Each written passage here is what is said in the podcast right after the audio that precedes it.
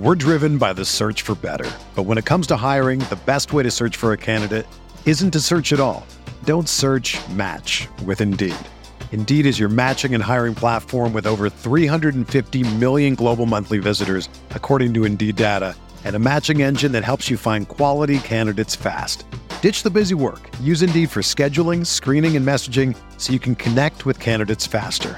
Leveraging over 140 million qualifications and preferences every day, Indeed's matching engine is constantly learning from your preferences, so the more you use Indeed, the better it gets. Join more than 3.5 million businesses worldwide that use Indeed to hire great talent fast. And listeners of this show will get a $75 sponsored job credit to get your jobs more visibility at Indeed.com slash BlueWire.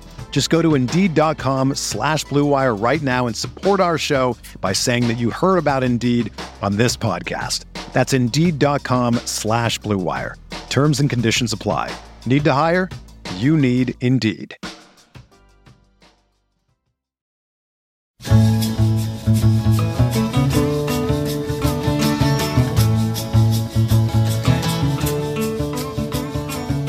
If I ventured in the slipstream.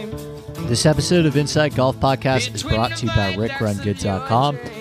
This week for the website, I wrote about optimal one and done strategy. It is uh, it's one and done season. One of my favorite ways to invest more money into pro golf. I have had uh, some success in this format over the last couple years. I think there's a couple of tricks and rules to live by when it comes to optimizing strategy. And so I wrote a little guide about some things to know before playing one and done. And you can find that on the website right now, every single week for the rest of the year, even on weeks when there's not a PGA Tour event, I am producing content for the site, and that is the only place to reach me for personal questions as well as in that Slack channel. So head on over to rickrungoods.com, promo code Andy, and we would love to have you as part of that community. For all of my football content, Ship It Nation is the place to go. My NFL picks this season back up creeping over 60% in the NFL. Just catching CLV everywhere. It's been a wild run in the NFL over the last three years. Way to beat NFL is knowing when to bet, and that is why Ship It Nation has given me this platform to post all of my bets when I make them for, you know, serious NFL bettors that are serious about following and making money on the NFL, not to mention how much Tambo and Hoop and all the Ship It Nation members have been killing it on the DraftKings side as well. So shipitnation.com promo code Andy to take an extra 10% off. Join in now. Couple lines actually today that I would recommend moving on pretty quickly. One more thing to mention Inside Golf Podcast is now on Instagram. Been holding out on taking the leap for years. My girlfriend finally put enough pressure on me to make it happen. She's done a wonderful job with the Instagram thus far. And every single week, we'll be posting clips from the podcast. So it'd mean a lot. If you have an Instagram, if you could follow Inside Golf Podcast on Instagram, just posted a clip the other day about a US Open bet that you need to make right now. Really trying to grow the community over there. So if you support the podcast or are a fan of the podcast, Noah really dropped the ball in the marketing aspect for years, but uh, December's a good month to set some goals and implement some new changes. So if you could help us out in that direction, that would mean a lot. All right, coming up on this podcast, I'm bringing on my good friend Patrick McDonald of CBS Sports to talk about the 10 biggest storylines entering 2024 in professional golf. We had a lot of fun with this one. It's a little more lighthearted than some of the rather self serious and cynical rollback and fractured golf world conversations that I am very much culpable in. Uh, hopefully, this one is a bit of a palate cleanser for you. I will say, quick programming note as well. I am on vacation this week in Hawaii. So, Patrick and I recorded this pretty much the day before the ink dried with Jon Rahm going to LIV. Uh, we recorded this about a week and a half ago. So we pretty much operated under the assumption already in our conversation that this was already a done deal. So I don't think it's really going to feel dated when you listen to it, but I think we recorded this on December 5th. So if you hear us talking in the future tense a little bit, forgive us. had to get ahead of the game. When I go on vacation, I would uh, I'd rather release a podcast.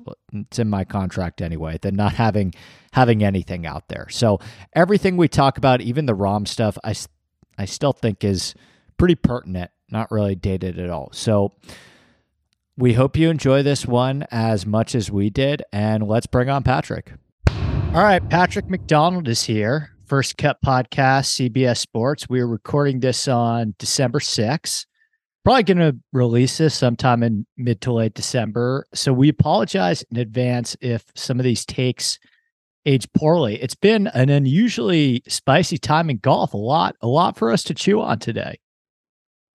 Yeah, it's too bad. You know, my, my takes typically have a shelf life of three weeks max this this episode I feel like might expose me a little bit, but yeah, like you said, in between Thanksgiving and Christmas, corporate time. I mean, that that's the bread and butter, right? You're at your cubicle, you're barely working, but you're still clocking 40 hours a week. But uh, yeah, it's been quite busy for us. Bill Simmons has this bit on his podcast where he talks about the Tyson zone to describe like it got to a point with Mike Tyson where a news story could come out and there's nothing that could happen and you would be surprised, right? Like Mike Tyson bites somebody's ear off. Okay, that that kind of checks out. Mike Tyson buys a tiger. Okay, I can kind of see that. I feel like professional golf has entered that zone where there's not a thing that could happen tomorrow morning where at this point I'd be shocked. I could wake up tomorrow morning or in 2 weeks from now and you could tell me Okay, Tiger Woods and Phil Mickelson are co-CEOs of a new LIV TGL PGA Tour venture where half the events you hit the ball into a screen, the other half of the events are 54 holes, some of them are 72 holes. Like you could tell me that Peter Kostis launched a silent rebellion storming the gates of St. Andrews tomorrow about a golf ball that gets rolled back in 2030. Nothing would surprise me at this point. No one knows anything. And, and that's been the case for the past couple years. And the people who are out there hooting and hollering saying they do know stuff are typically just doing it on feelers and they don't know anything like the rest of us. So, Uh, yeah, I mean, we're pretty much what, two, three years into the whole golf saga so to speak. And I, I think I'm more on edge now than I have been ever. Right. It's it's hard not to be. So I think we'll probably cover some of that stuff in what we do this evening. We did this last year too. I think it's a fun time in December. Hopefully this will be a little bit more lighthearted than some of the stuff that's coming out in the golf world right now. But I asked Patrick, give me the five biggest storylines, things you're most excited to follow in 2024? I came up with five as well. So we're just going to, I'm sure there's some overlap. So we're just going to go back and forth. They could be obvious, they can be ridiculous, they could be small, they could be big, but we're just going to basically go back and forth and talk about, hopefully, we compile a list of seven to 10 of the most interesting, fascinating, engaging, intoxicating things to watch in 2024. You want to go first? Yeah, sure. You said they'd be fun and more lighthearted than what is currently going on in the game. So I'm just going to nip that in the bud e- immediately with the first one. And what I am looking to forward to the most in 2024 is how is LIV Golf and the PGA Tour going to coexist?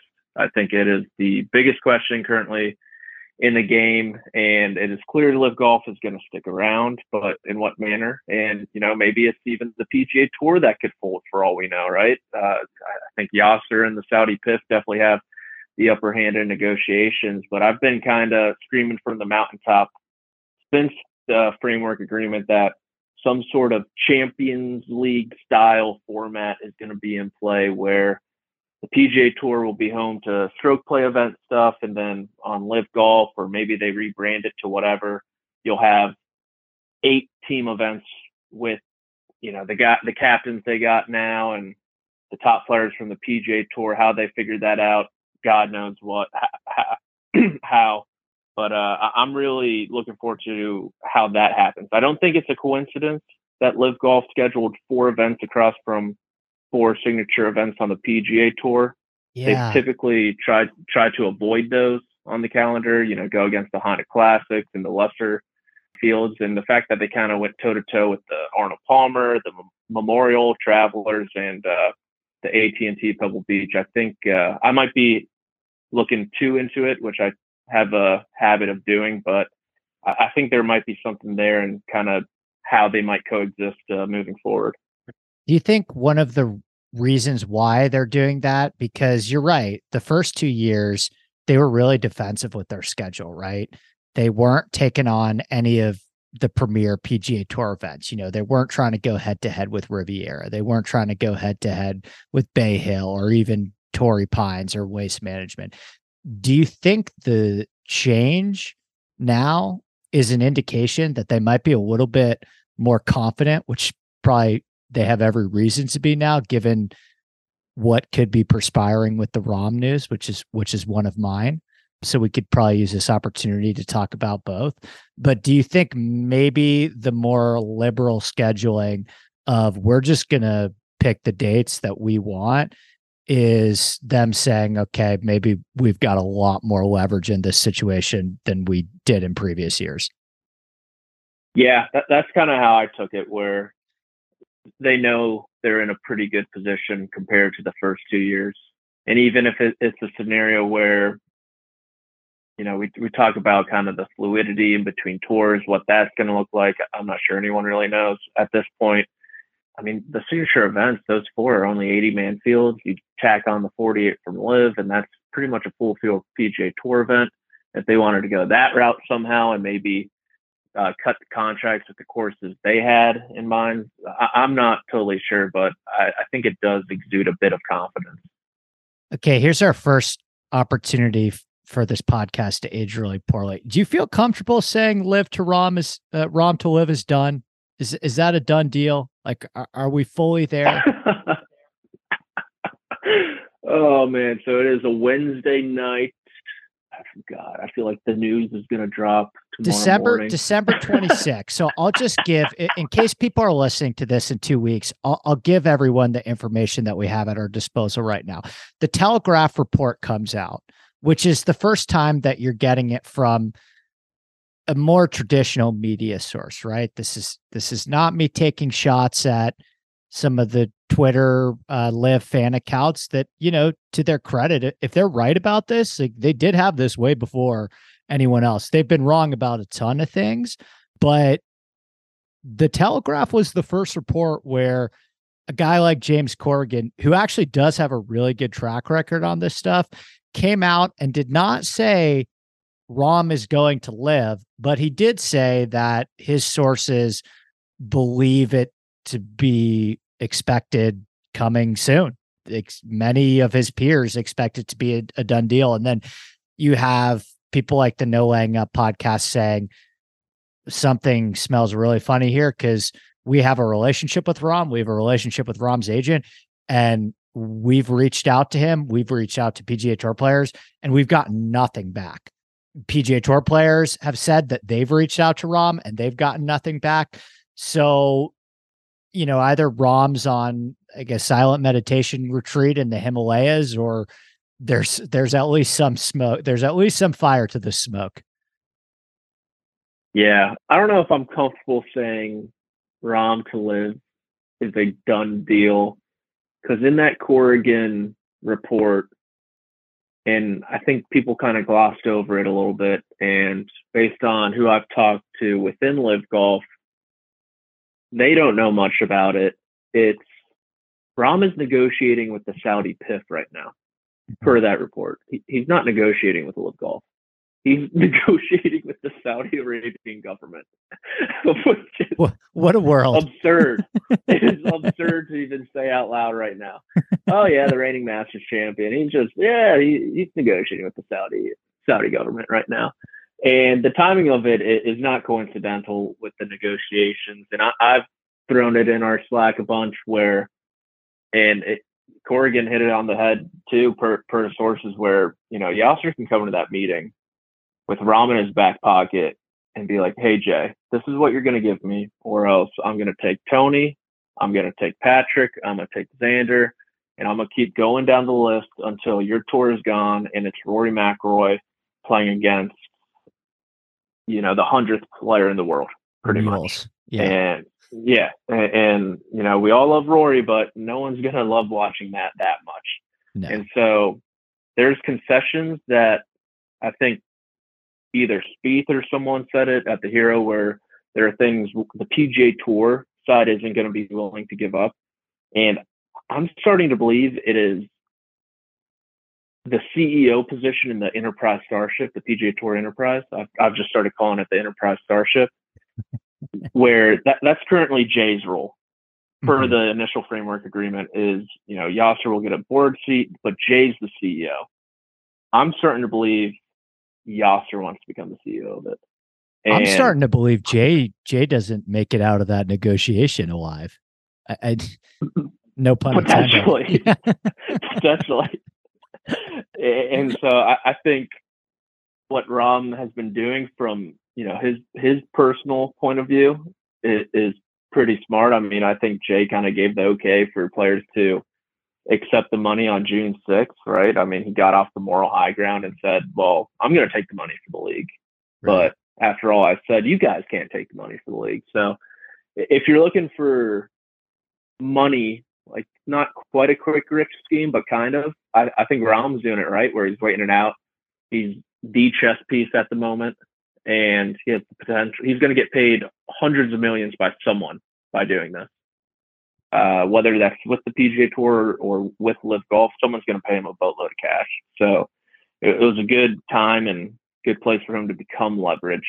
Whether that turns out he becomes a member of LIV Golf, I have no idea, dude. I mean, everyone's been saying it's a done deal. It's a done deal. I I don't want to make a prediction. I'm wrong, dude. I'm wrong so much. I'm batting below the Mendoza line right now. So right right now I, I I can't I can't do it. By the right way, any I'm, golf I'm prognosticator that says they're batting above the Mendoza line uh, are lying to you. yeah, that that too. So I'm gonna say Jon Rahm. I don't know if he's gonna become a member of LIV. So let's operate because this was one of mine was let's operate in a world for a second where Rahm goes to LIV. One of the things I am more fascinated about is does that change anyone's relationship to LIV? Do more people watch the golf? I think what gets lost on a lot of the LIV discourse is conversations about the actual golf being played. Feels like such a secondary story in anything related to LIV. And one thing I'm kind of fascinated about is, you know, do more people watch because of Rahm? And if people, if more people don't watch, at some point, does that ever become a problem? Because, like you mentioned, you laid it out very eloquently. It seems to me too like Yasir has all the leverage in this situation based on the amount of money that they have and the fact that the PGA Tour leadership has been so bungled across the board over the last two years. The one point of leverage that I would expect the PGA Tour that the one bargaining chip that they have is two years in. I would think the fact that nobody still watches the golf on LIV at some point does that ever matter and, and maybe it doesn't. Like maybe Yasir looks at it like this has always simply been a bargaining chip. We're going to continue to light money on fire. But two years in, I don't think that there's anything that LIV can do anymore to make people watch the on course product. I put out a poll the other day. What is what makes you more likely to watch LIV Strokes gained or Jon Rahm? and strokes gained 170 to 30, right? And uh, I've learned from some of the comment section that that isn't happening anytime soon based on the stranglehold of the relationship that PGA Tour has with ShotLink. And pretty sure gambling's illegal in Saudi Arabia too, right? So what's curious to me is like does this change how we view LIV at all if Rahm goes? Like, let's operate in a world where next year Rahm is captain of the Fireballs, and you know maybe there's one or two more guys that that fall in line with Rahm. What does that golf world look like? Does that legitimize LIV for you in any way? Does that make you less interested to watch tournaments? You know, Rahm won four times on the PGA Tour last year. Rahm won like some of the biggest events on the PGA Tour last year. And I'm just curious what the actual golf landscape in terms of our relation to what's happening on the course changes at all if Jon Rahm is playing for LIV instead of the PGA Tour. Maybe it's a stupid question. Maybe it doesn't even matter. No, I think it's fair, right? I mean, how many needle movers have there been in professional golf over the last handful of decades? Tiger Woods, Phil Mickelson, yeah. And even Phil doesn't really, I mean, it's the back half of his career, granted, but I wouldn't say he really moves it in terms of getting eyes onto the LIV product. And well, well, look at it this way: Brooks Koepka has three hundred thousand more Twitter followers than Jon Rahm. I'm pretty sure Brooks Koepka's wife has more Instagram followers than Jon Rahm. Brooks Koepka does all these podcast appearances. Bryson DeChambeau has a bigger c- social media following than Jon Rahm. Cameron Smith wins the most monumental, consequential seeming major championship of the last decade. And none of those guys changed the numbers of the of the pure amount of eyeballs on LIV. Now, maybe what Rahm brings is different, right? Rahm is like largely viewed as this voice of reason by many people in in golf. Rahm, I would say, is more respected uh, than a player maybe like Brooks Koepka or Bryson DeChambeau. But Rahm is not the biggest star that LIV has gotten, and it did not change how many people watch the golf. I, I have found that I am like too close to golf sometimes, if that makes sense.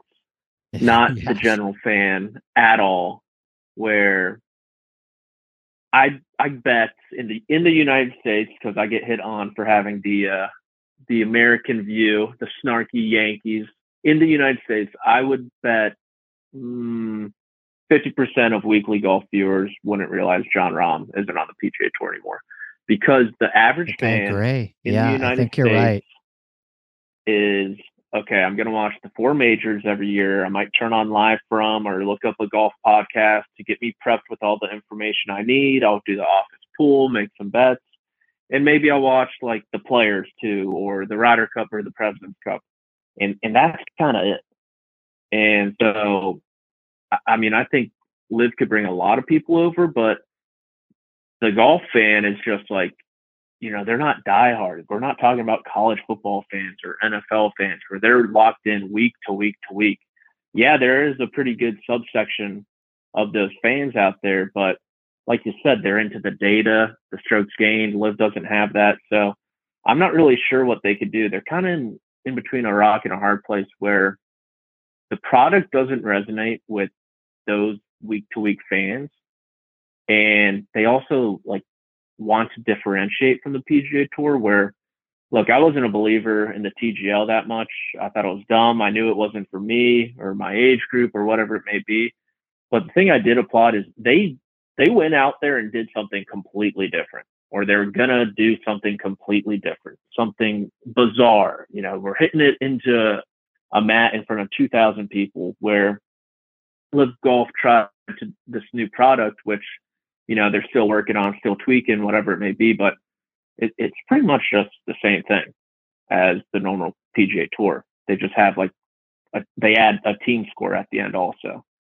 So I'm not sure like if if Rahm's going to be able to fix that. I know the the Flushing It Twitter account had the rumor that he wanted a new format as well, uh, but I don't think that's going to happen. So yeah, I mean I don't know if like anyone could really change the perspective of the average golf fan because they're not really paying attention too much. Do you know how many times I've gotten the question, "Wait, John's go- Jon Rahm's going to LIV?" I thought the PGA Tour and LIV merged. What yeah. are they doing?" Yeah. Oh, it's it's every time I step out my door. I swear to God, every time I'm like, oh, I can't do this anymore. I've started, you know, I think about that Max Homa tweet where he talks about uh, being a real estate agent in Ubers. I've started to do that. like I can't talk about this anymore with you guys. I I explained it to Johnny over there. Jimmy, I don't have time for you right now. Um, and, and that that's the vast majority of golf fans out there. I think my favorite tweet on all of this is you have to wonder if the 36 million Saudi citizens know that their government is paying 500 million for a Spaniard to play golf while 78 people watch on the CW.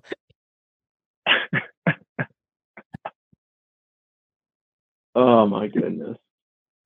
I'm kind of with you. I think that Rahm does differentiate himself from different players in the past of similar star level that have gone to LIV in the sense that most media members, most fans have a lot of respect for Rahm. Uh, they may not be diehard fans of his, but when he talks, they listen. I don't think Bryson carries that level of respect. He's still more of a caricature. And even Brooks, like people know the Brooks shtick by now. Brooks cares about four weeks out of the year. So you were never going to put your butt in front of a TV to watch Brooks play a non major on LIV, just like you were never going to put your butt in front of a TV to watch what Brooks did on the PGA Tour, right? But Rahm does occupy this very interesting, different space. Uh, like he's this golf historian who cares deeply about the game. He cares deeply about the Ryder Cup. People know who he is after the Masters. He's got two majors now. And I guess the only counterpoint to is it, it could legitimize them and and maybe move the needle for them in a way that Brooks and Bryson and Cam Smith weren't really able to do because they just occupied a different space in the golf eco ecosystem more you know then it the other side of that is it's just another story of a golfer in his prime that you know most people now neglect outside of four weeks of the year. I don't know. I'm gonna I, we're both gonna tune in to watch Rahm's first shot on LIV i know that because it's our job. But it, it's it's fascinating to me. We can move on though. Yeah yeah that's um i'm good moving on. Okay go next. My next one is will the signature events on the PGA Tour have the same type of type of success? Because you think about the changes that they have made, the only cuts being in the player invitationals, uh, 80 man fields. You don't really have the the storylines like uh, I mean, Kurt Kitayama, I thought was one of the more underrated wins of the year. Him fending off Rory, Spieth, Cantlay, Scheffler at Arnie's place, and you know, those kind of came out of thin air. The PGA Tour kind of pulled those out of their ass when making them, and it, it seemed like this was kind of the same situation when changing them a little bit. So I think will they be a success will be, you know, something I'm looking at, especially as that petition from the lower middle class of the PGA Tour comes out where they're you've trying hit on, to you've hit on one of mine, the mule uprising. trying to change things. And I, I think, yeah, you know, I asked this the other day: Is there like anyone happy on the PGA Tour right now? No, he's not. Monahan has managed to piss off the top players, the middle tier players, who one kind of had got the golden ticket the last couple years with the middle tier of the PGA Tour moving out. You think, I mean, you look at the 50 to 70 range, they got completely crushed by LIV and now they kind of got the short end of the stick with getting into signature events too. So it's it's it's just all wow to me. And if signature events are a positive, if they change at all before we get there, I doubt they do. Uh, it's something I'm looking at. Yeah, I've talked about this a lot on podcasts before, but this subplot of bottom of the barrel PGA Tour players coming out and voicing their displeasure with the status quo is incredibly fun to me. I, I think this is going to be loads of fun this year. And I think you said it best with I don't think anyone's happy, right? I wrote down this uh this anti Faldo tweet in my notes on this where he said pro golf in 2023. the middling players want to be played like top players, even though they bring in close to zero dollars from a revenue perspective. And the top players want to be paid like NFL quarterbacks, even though the entire sport doesn't bring in that much money. And I don't necessarily think that like Chris Stroud is necessarily any more delusional than some of the top players that think people were going to watch them on LIV or in the TGL maybe, but at least the top players still play really good golf. Their mindset in terms of what they think they are worth versus what they're actually worth might be completely out of touch. But I think tracking the frustration from the players that have had every opportunity to play better. I don't know how this happened. I mean, I do know, and I think it is this is what happens when an irrational actor enters the marketplace and creates disingenuous value, right? Like somebody like Chris Stroud probably looks at some of the guys that went to LIV, Charles Howell, Danny Lee, Cameron Tringale, Kokrak, that level of player who have made more on LIV in the last year than he probably has in the last five years. And he says, you know what? I'm not that much worse than those guys. This isn't fair right? And that's kind of the situation that we're operating in right now, right? Yeah, it it, really is. I, I do like the point that you made where, yeah, no, Chris Stroud took plenty of heat for it, but yeah, I don't think you're wrong. Where some of the top guys definitely have that same delusion, where they think they're like hot shit, cream cream of the crop, star of the show, and it really is like if I walked into a Starbucks today or any normal person walked into a Starbucks today, not me, I'm a bad example because I'm a freak. like no one would really recognize them. No. And so, yeah, I think you hit it bang on there. And what I would say to Chris Stroud is, you know what? It's not fair. Like I said, you know, the Cameron Tringale, Anirban Lahiri, Charles Howell, Danny Lee, that division, I would argue that that group of players have been the biggest winner in all of this. The number one, maybe if Rahm signs for 800 million, he's the number one biggest winner.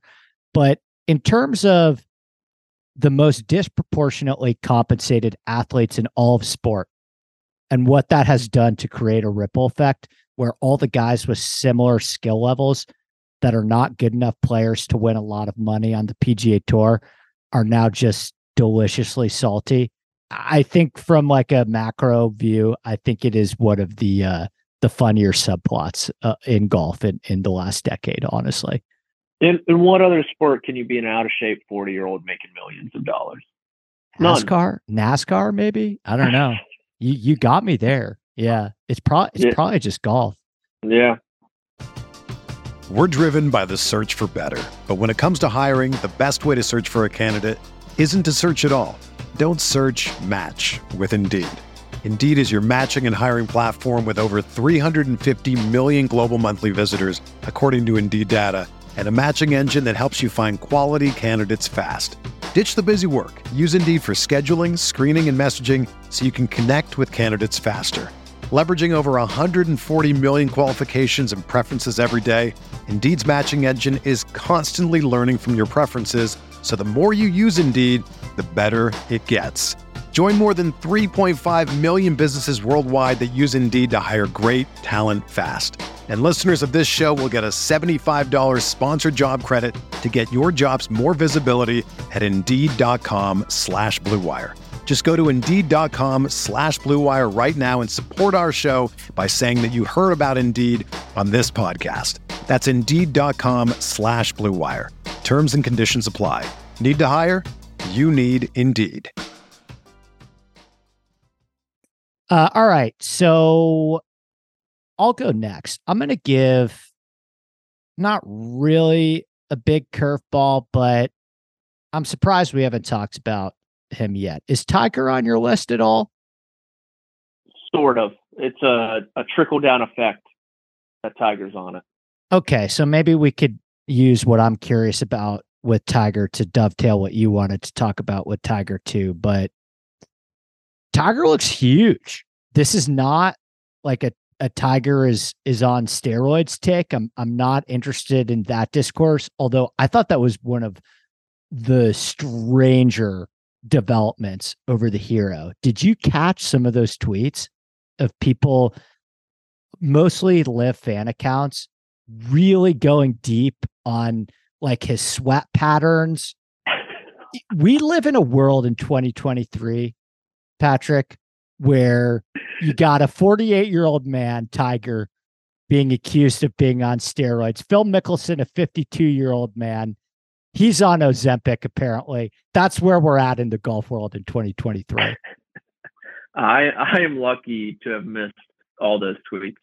But yeah, I mean that, that boy was sweating and he definitely looked like a yield sign out there in the Bahamas. he, you know, he what I thought to dive into what I was going to ask you about in terms of expectations for Tiger in 2024. What was interesting to me is that he ranked fourth. And now, listen, let's take all this with a grain of salt. It's a hit and giggle in the Bahamas. He he ranked fourth in strokes gained off the tee at the Hero. He ranked finished 18th out of 20 players, made 19 birdies. I wouldn't say that he played that poorly but there's a lot of room for improvement in the sense that in the 20 person field, he was the worst iron player in the entire field, right? And, you know, if you want to be mm-hmm. optimistic mm-hmm. about it, you could say, you know, Tiger's probably the best iron player ever. And historically, in this iteration of Tiger, in the mid to late 40s iteration of Tiger, just statistically, off the tee has been his bugaboo. So it's kind of a, a Rorschach test, right? Of how you want to look at Tiger. An optimistic view could be, man, if he's been in the gym pumping up his upper body and figuring out this new driver move that allows him to gain a ton of strokes off the tee every week, if he could just figure out the iron play, which is he's always been good at, then maybe he's got a real chance here to do something special. Or you know you could look at this probably more rationally and say okay how many times are we going to do this? Yeah I, I, think my expectations of him are to play half a dozen times i know he said once a month and people are like oh my god we're going to see tiger woods 12 times it's like all right no mm, one sees the yeah. golf season as a year long thing it's eight months he's not going to play in january i don't think he'll play at torrey and you're going to get him at LA, of course, where he has historically struggled. Maybe the players, maybe he decides to do the API instead. They're back to back weeks, who knows? And then the four major championships. And I guess my expectations of him are, you know, I think it'd be a great year if you made four Sundays. If you made it to four Sundays, I think that's a very successful year because Augusta has been quite cold the past two years. You think about uh, 22, that rainy, cold, or not rainy, that cold Saturday that threw him for a loop. He played horrible there. Obviously, the walk is very tough. And then last year with the rain, the Open, anything could happen there. And then his best shot, I think, is probably going to be the U.S. Open at Pinehurst. Nice and hot there in North Carolina, flat golf course. Firm and fast, um, ball ball runs forever on the ground. Yeah. Yeah, and and so I think if he makes it to four Sundays, maybe tickles us a little bit at the U.S. Open, I think that's a great season for Tiger Woods. I think I'm with you. I actually think Pinehurst is the one that he's the most live at. If I just gave you right now, you're a bit of a gambler yourself too. I don't know what the odds on this would be, but if I just gave you, you can have Tiger, he's going to be top 10 at one of the majors this year. Are you taking the yes or the no on that? I'm taking the no. I'm probably taking the no, but I I think I'd take the yes on a top 25. Mm, I'm still. I mean, there's so much injury built yeah. up where he talks but about there's, how there's only like seven, 73 players in the Masters. That is true. It is a very easy cut to make. I think either of us could do it on our like fourth or fifth try. You know, once we get a little course knowledge under under the belt. I mean, yeah, he'll probably make the cut at the Masters. He's done it 23 years in a row, and then the other three, who knows, really. Okay, hit me with what you got next. I've already done three of mine. So I've only got two left. Uh, my my Tiger one was more. I'm looking forward to the international team winning the 2024 Presidents Cup at in Montreal. Wow! And throwing the throwing the United States leadership room into a loop. I mean, we got Jim Furyk at the helm this time don't- around. Don't love he- that. Yeah. he's part of that. Freddie Couples, Davis Love III, Zach Johnson, Steve Stricker group, and even after the Ryder Cup, Davis Love III was like, "Yeah, I think we need some new blood in there." So I'm hoping that means we get some new blood in 2025, and I think a lot of people are looking at Tiger Woods to captain the ship at Bethpage, but I do not believe he will be the captain for the U.S. Ryder Cup team at Bethpage Black. I think he's got plenty going on right now, trying to save the PGA Tour as a player director, trying the TGL, trying to save the TGL as well. Who knows what's going to go on there? But um, so I Well, think luckily, we could mind- save that conversation to when we do this again in in, in a year. yes, yes. Hopefully, there's a lot of lot of golf leagues that need to be saved right now, and and Tiger appears to be the guy saving them. So I think after the international team beats the uh, U.S. team, I think the leadership room is going to be in a tizzy. But I mean, they'll name the captain before that, but I I, I don't think it'll be Tiger Woods at Bethpage in 25. Ooh, interesting. Who do you think it, it would be instead then? Man, I have no idea. I mean, the leadership room is very scarce. I, I know. I mean, God, Phil leaving like threw such a wrinkle into it where he's just the obvious choice for Bethpage. And Right. then I've, I've heard A- anytime, Couples getting in any anytime you could you can find a guy to captain your team that bet 400k on the event just to feel alive, you take it. I've heard Freddie Couples' name tossed out there, but I mean that guy spills state se- secrets with the best of them. Right. Although that might have been a huge ploy in hindsight, Right. which did nothing to help the team. you can't give Eh, Cam Young the run around one more time.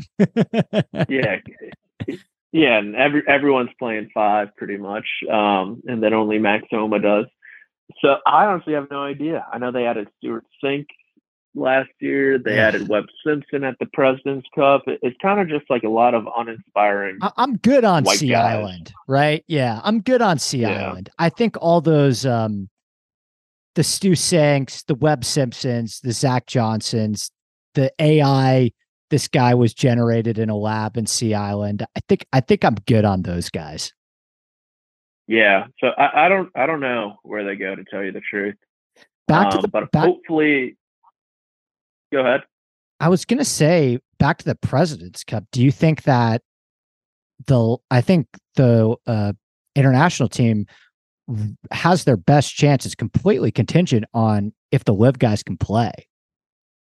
Yeah, and it's coupled with you know maybe some American guys move on as well, and so like if either of those happen, the international team could be in a, a much better spot than originally thought. But you think about, I mean, they have a really nice young crop with Minwoo and Tom. Mm-hmm. Uh, you throw in uh, Jason Day and Adam Scott, Hideki. Cam Davis is probably in for a big year, I'd say, after being sick for the first half of 2023. yeah, um, Sungjae, so- Si Woo. Yeah. Yeah. So I, I like their chances a lot, honestly, in Canada. All right, I will go with my number four, which is what are we going to see out of Rory McIlroy this year, both on and off the course? So I'll start with on the course. You know, he's coming off statistically maybe the best stretch of golf in his entire career. And once again, we've got a major championship in Valhalla that Rory's got some history at. Uh, this is actually the site of the last major that Rory has ever won. How serendipitous would it be for him to break his 10 year major drought at the place where he last found glory, right? We're both writers. The columns write themselves. I also feel like we've been in this three year time loop where every major venue we go to is suddenly the most romantic and fitting place for Rory to end his major drought. First, you've got St. Andrews, the home of golf. where Rory broke onto the scene in 2010, his favorite golf course in the world. Ah, this is the spot. And then you've got Oak Hill. He's an honorary member there, an adopted Rochesterian. His wife's from the area. Okay, that didn't work out. Let's go to Royal Liverpool. The last time we were here, guess who won? I was Rory McIlroy. And now back to Valhalla, right? What do you know? The site of Rory's last major championship victory. And it it just goes on and on and on where it almost feels like the more perfect of a story, the more history at the venue, the more we want to romanticize it, the less likely it is to come to fruition. And Rory's to break the major drought surrounded by a bunch of AI generated fans at like PGA Frisco in 2029 when everyone's just done with his shit. Yeah, I think like you said, I, I, don't think it's really a coincidence that Rory McIlroy's best two years coincided with the world of golf going up into flames. And I don't really know what to expect of him on the course because he's been so good. You would think he's 34 now, probably got a handful of more years in his prime before he starts to fall off a little bit, but I mean, who knows? He looks as good as ever. He looks better than he was when he was winning major championships. So, I mean, it sounds so cliche to say that, oh, he just needs to put himself in the mix more and more, and the ball is eventually going to bounce his way. But that, that's really what he needs to do. I think, like you mentioned, the off the course stuff too. He's kind of entering this weird new era himself. Like he's no longer on the pack he already has gotten plenty chippy on Twitter, wading into the rollback stuff, which let me tell you firsthand, like Rory, it's not a kind place out there for the pro rollback advocates.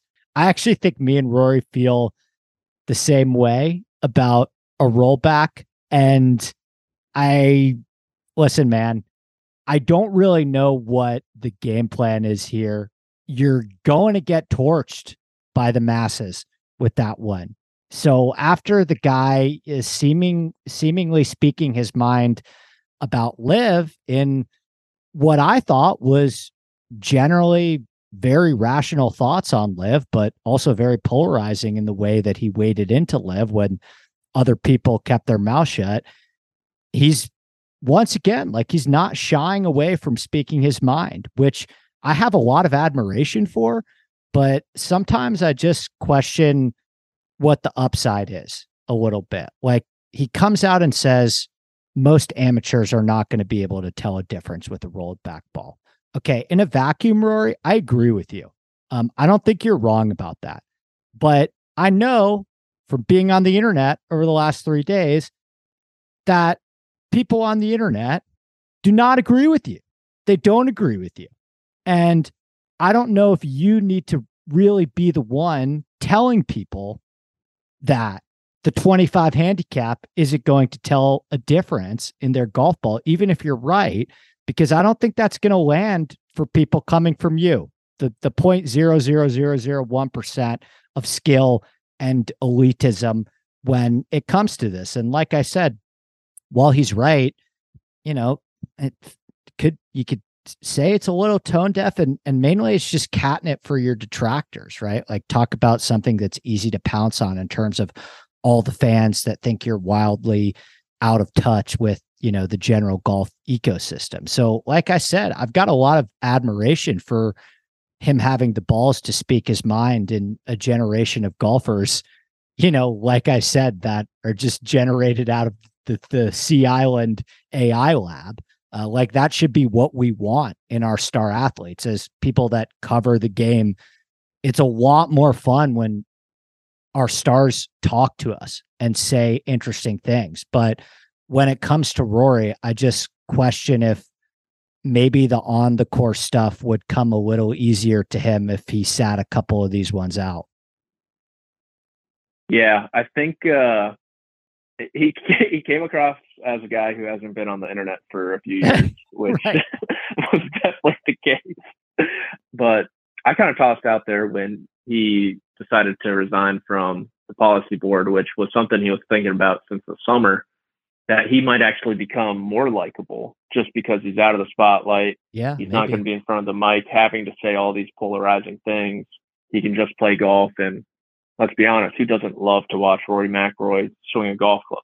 I mean, Sure. no matter what you think about the man, he's one hell of a golfer and he's got one of the most beautiful swings ever. So uh, that that's kind of what I thought with the him kind of leaving the spotlight, so to speak. But I think it does. I mean, I think it did really help him a lot with all the shit going on uh, inside the ropes and whether he can channel some sort of that same in- energy somehow or whatever the hell. I mean, who knows? Maybe Rory McIlroy will be on a LIV Golf team in 2024 if Huh. if the Champions League I pre- I uh, presented becomes true. And I mean, who who knows where he is mentally going into 2024. It felt like that tweet about the rollback was him venting, maybe about some other stuff. I know Rick put on his tinfoil hat and was reading into the last sentence where he said, you know, everything else in this game is about money. He thought that was a sign as, oh, Jon Rahm is going to LIV Golf. Yeah. Uh, so I don't know. I don't know what to think of Rory. I mean, statistics, he's as good as he's ever been.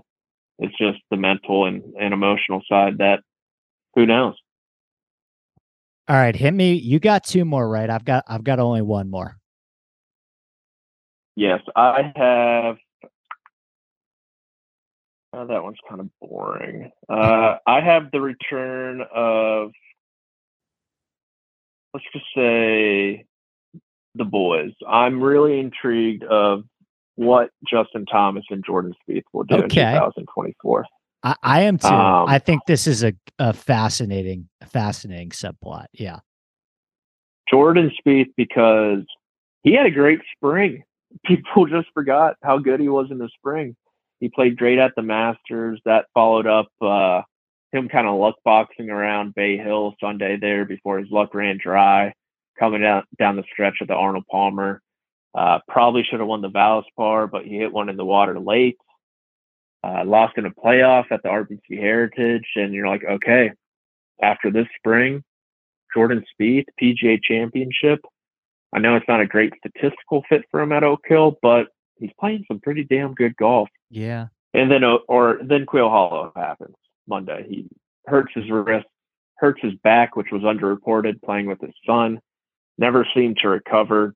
Had a really forgettable summer outside of the first round in Memphis. Horrible Ryder Cup. Horrible. He was atrocious in Rome. Even he would admit that, I think. And then he comes to the Hero, plays. I mean, he struck the ball beautifully the first two days, and that follows up him admitting he hurt his wrist again during the off season. Figured it was some sort of nerve damage, at least he knows now. But I mean, who is Jordan Spieth moving forward? Is he a guy who wins once a year and contends in one major year? Is that all we're going to get from him? That's kind of where I lean, to tell you the truth. And then obviously Justin Thomas, he's like 30 ish, 30 ish, 27th ish in the world Yeah. right now. Back on gluten, we should say. back on gluten, uh, seemingly back on his normal statistical profile as well of hitting iron shots heavenly and missing a whole lot of putts just Yeah. based on that four round sample size in the Bahamas. But I've got really high expectations because kind of similar to Rory, Justin Thomas is a very emotional player. Mhm. And he definitely, definitely heard everyone, myself included, rip him for the past eight months. And Yeah. I know he would love nothing more than just to shove it back into our faces. Uh, and, you know, him taking ownership of his swing, him, you know, really grinding this off season. I think, I mean, I'm expecting a really monster season for Justin Thomas, to tell you the truth. At least two wins, which I mean, relative I, I- compared to where we we were with Justin Thomas, I, I think he could be in store for a really nice bounce back year.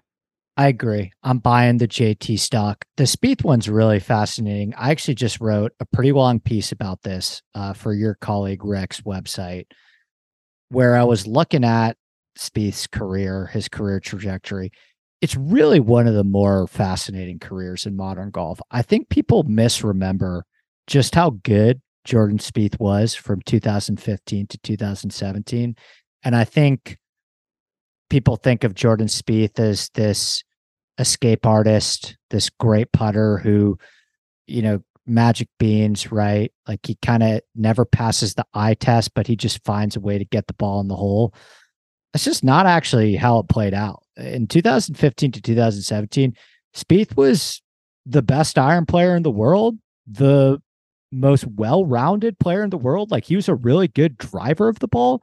Yes, he was a good putter, but that's not even remotely why he won those three majors and 12 times in a in a 3-year stretch. He had like 30 top fives in in 3 years. It was unbelievable. So I'm really interested to see and then the fall from grace too, right? Like the last 5 years with Spieth, if you actually break down the numbers, this is the thing I wrote about. It was kind of just a combination of everything. It wasn't really one thing that fell off the cliff. The off the tee just got a little bit worse. The irons just got a little bit worse. The short game was kind of the only thing that stayed really good, and the putter just got a little bit worse too. Whereas Justin Thomas was a little bit more pronounced in his struggles last year. Like he had his worst iron year and his worst putting year by far. And I think both rebound. I mean, let me ask you this right now to put a put a bow on these guys. Who's more likely to win the Masters? Who'd you rather bet right now to win the Masters, saying both are between 25 and 30 to 1? Jordan Spieth. I probably Absolutely. JT. I mean, it, yeah, interesting. I, just Jordan Spieth at that place. I I always say Jordan Spieth has two built-in major chances every year between the Open and his creativity and affinity for links golf over there and the Masters. Um, I mean, he could he showed up in 2018 as a as a shell of his former self. Yeah. And if not for that, that, tree branch on the 72nd hole, he's what he's in a playoff with Patrick Reed potentially. Yeah. Um. So it, it's just something out there. I know JT's had some good runs there, but I mean, never really in contention. So I would go with uh with Spieth. Okay, I'm going to give you my final one, and I kind of can't believe we haven't talked about him yet, but I also totally can because he doesn't really give us much off the course. But I got to say, Scheffler's 2023 tee to numbers, Data Golf had this in their newsletter the other day. They're the second best in the entire strokes gained era, behind Tiger in 2006. Pretty sure in 2006, Tiger won like six or seven times. At least Scheffler put a nice little bow on 2023 with the hero. But really, really curious to see what Scheffler's follow up is to that season. Have we considered a possibility where the putter gets better for Scottie Scheffler and the ball striking remains at this historic unsustainable level that we saw from him in 2023 because that's what happened at the hero right? And i think conventional wisdom if you were asking me to put my prognosticating hat on and tell you right now what i think is going to happen for scottie scheffler in 2024 i would say i bet you the putter come gets a little bit better and the ball striking gets a little bit worse, right? Like we see a little bit of regression mm-hmm. to the mean in both categories, and maybe he catches a little bit more win luck. I'll give him credit. He is working tirelessly on this putting thing with Phil Kenyon. And maybe he's two in his head, but he's six out of 20 in in Albany. And to be honest with you, when you hit the ball like Scottie, that's that's kind of all you need. Like he gained a, I know it's a 20 man field, but he gained a stroke putting and won by three or four. And there's like three or four tournaments last year, big ones too. One or two of them might be a major, where if Scottie gains a stroke putting, a stroke, he wins. So I'm really curious to see how what that interaction looks like. Is does the putter go up and the ball striker goes down, or or what kind of relationship those two have in 2024? Oh, he could have won the PGA, which I'm sure will get people riled up for saying that. It's he true. could have Yeah. run away from the field at Jack's place. Uh, Very true. and the week before at Colonial. I think he still finished a shot outside that playoff somehow. LACC And- too. Like didn't he was right there too. Yeah, yeah, I mean that's four, and he won twice. So, uh, yeah, I, I think what you said is probably what I would think as well. Where okay, the ball striking was dumb, silly in 2023. It's got to revert a little bit in the putting. I mean, I think the year before he gained about a, a stroke a tournament on the greens when he won four times that breakout year. Yeah. And, and so, I mean, his I think his ball striking is going to be better than 2022. And if his putter can somehow return to that level, he won four times in 2022. Oof. Uh, I mean, would you put his over under for win count at let's say three and a half? Are you going over or under? I actually, it's funny you asked that because this was posted in one of my completely degenerate golf group chats. I think, I think it's so hard to win now on the PGA Tour, even with some of the exodus to live. I don't know if you can put any player at more than 2.5 of the over under. But in Scheffler's case, I think three feels right, right? Like if you gave me 3.5, I'm taking a slight under. And if you gave me 2.5, I'm taking a slight over. What about you? I think I kind of lean to four. Honestly, Four, four with a major? four. No, no, not. I mean, not necessarily with a major, but four Yeah. wins in 2024. I think. uh I mean, he could have won like ten times He in could have. 2023. He could have. oh man, he was he was on my list as well. To tell you the truth, um, so that's is that your final one? I could I could go somewhere else. Kind of the uh let's go with these crop of these five guys who pissed me off. Let's go with these five. Um what are we going to see in major what are we going to see in major championships from Xander Shoffley, Patrick Cantlay, Tony Finau, Max Homa, and I'm going to throw Cameron Young in there because he's I- been pissing me I, off I knew you were going in this direction. I'm pretty sick of Cantlay and Xander shit, to be honest with you. And I think the Ryder Cup was a culmination of that for a lot of people. Now, what I'll say about Cantlay is the one thing that he did kind of prove at the Ryder Cup is that the guy does seem to want the ball, right? And I think mm-hmm. he's got a couple like I was breaking down I do a early major championship December futures preview that I just recorded last week. And I so I was looking pretty closely at Valhalla. And it's like, man, Jack Nicholas course reminds me a lot of Muirfield Village, Bentgrass Greens. You're out of excuses, pal. Like if you're if you can't show up at a place like Valhalla, I don't know what to say to you anymore. So I will tell you, I think Cantlay is the best golfer out of those five, but I, I Mhm. can't sit here and definitively tell you that a single one of them is going to be on a, a betting card for me at a major next year. And this is coming from a guy that probably hung on way too long that he should have with those guys. Yeah, the thing with it, it's so funny how Cantlay and Xander's major championship finishes are. I mean, Xander has much better, higher finishes, but as of late, at least last year, the last couple of years, they've been pretty similar, where they kind of just live in that T12 zone, Mhm. and the way they get there is just so different. Like at least Xander puts himself out there a little bit, right? He's out there on the dating apps, he's swiping right he's doing all the right things. His prompts are probably a little quirky for all we know, but he's going on dates. He, you know, he's getting hurt every now and again, but he's putting himself out there. Patrick Cantlay is in his basement playing video games, and then, you know, his, his mom makes some meatloaf, and he goes upstairs and he smells it. He's like, "All right, guess I'm finishing T12 at the U.S. Open this time," and it's just like. I applaud Xander for at least putting himself in the position at first. Yeah. Xander's, Xander's hitting the local bar scene on Friday night and then getting ghosted by the girl he buys yeah. a vodka tonic for. exactly. Yes. It, the first hole of the third round of the U.S. Open was ugly. Oh, we all I was there. yeah. I was following that Rory Xander group. Yeah.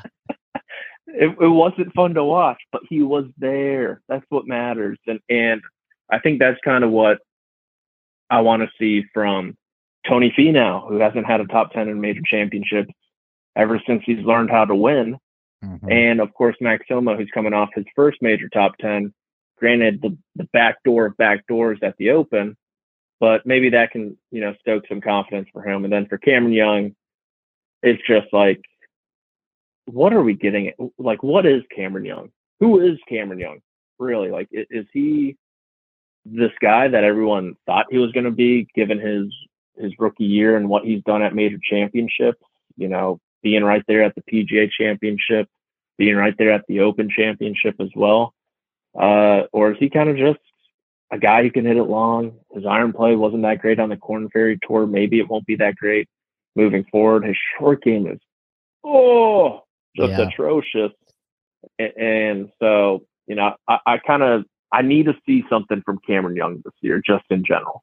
Yeah, Cameron Young's a fun little sliding doors because he's like two shots away from two major championships, and he hasn't even yeah. won on the PGA Tour. Who's if you had to pick one to most likely to win a major in 2024, who would you pick out of the five?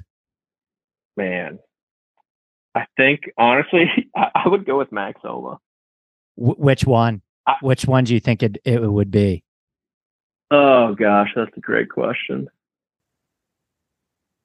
I don't. I feel like Max could win an Open somehow. I think like so a too. Good weather Open. Yeah, I think so. Too. Yeah, and and he's he's been on record saying he also thinks that'd be his best chance. So why not? Like you're speaking of like people who want the ball. Like that dude's done everything except compete in a major championship at this stage. Winning at Genesis, you know, that putt to not win to not lose the Ryder Cup. Yeah. Played great at the President's Cup too. It's like, all right, man, you're 33 ish now, yeah. something like that. Like it, it's it's time to go. It's now or never. Yeah, I think I'd maybe still go Cantlay just because I think he's the best pure golfer out of that group. And mm-hmm. I think Valhalla is a pretty darn perfect spot for him. But it's tough, man. It's tough. I do the major over unders every year. I did them this year with another one of your colleagues, Kyle Porter. And we were talking about all these 0.5 guys, right? Where it's like, mm-hmm. what's Cantlay's, all these guys that are now entering their 30s you, we're running out of major championships, guys. Like, not all these guys are going to finish their career with one. And especially, what more can remind us that of a year where we've got freaking Brian Harmon and Wyndham Clark winning a major? So, all five of those guys, it's like Cantlay 0.5. Is he going over or under? Xander 0.5. Is he going over or under? I think maybe two and three is probably out of the equation with a lot of those guys, but it's really going to be interesting to see which one of them gets that one uh, because it I think it changes a lot of a lot of how we think about those guys. Yeah, I think I forget who mentioned it first, but someone said to think about the Players Championship as a half major. Yeah. I forget I forget who said it, but when you when you say it like when you say it out loud, it like it really does make a lot of sense. It's like, okay, Scotty Scheffler has, you know, one and a half majors. Mm-hmm. Rory McIlroy has four and a half majors. Ricky Fowler, he has a half major. That, yeah. that probably makes some sense. like it, it really does like help. That's how I, I've started to put things into perspective by adding the players as a half major. All right, my friend, this is a blast. We'll do it again soon, buddy. What you you got anything exciting to plug coming up in December? Are you taking some time off? What's what's going on with you the next couple of weeks? Uh, nothing much. Just working, working till the new year. Working till uh, you know, I'm working hard until this framework agreement's done. Just like Jay, just like Jimmy, just like Eddie, the rest of my boys. Yeah. Um, as for things to plug, nothing too much. Just uh, if you do follow me, uh, subscribe to my newsletter status update. Pretty much just all my unsolicited thoughts that can't be housed on CBSSports.com or else I'd be fired. Uh, so be, be sure to subscribe to that. All right, buddy. Safe travels the rest of your drive. And uh, it was good to see you, my friend. We'll do it again soon. Yeah, thanks for having me, Andy. All right, that is it for the podcast. We will be back next week. Until then, best of luck with your bets in the NFL this week. Enjoy the holidays, and we will see you next time. Cheers. If I ventured in the slipstream between the viaducts of your dream, where mobile steel rims crack and the dead end the back road stop.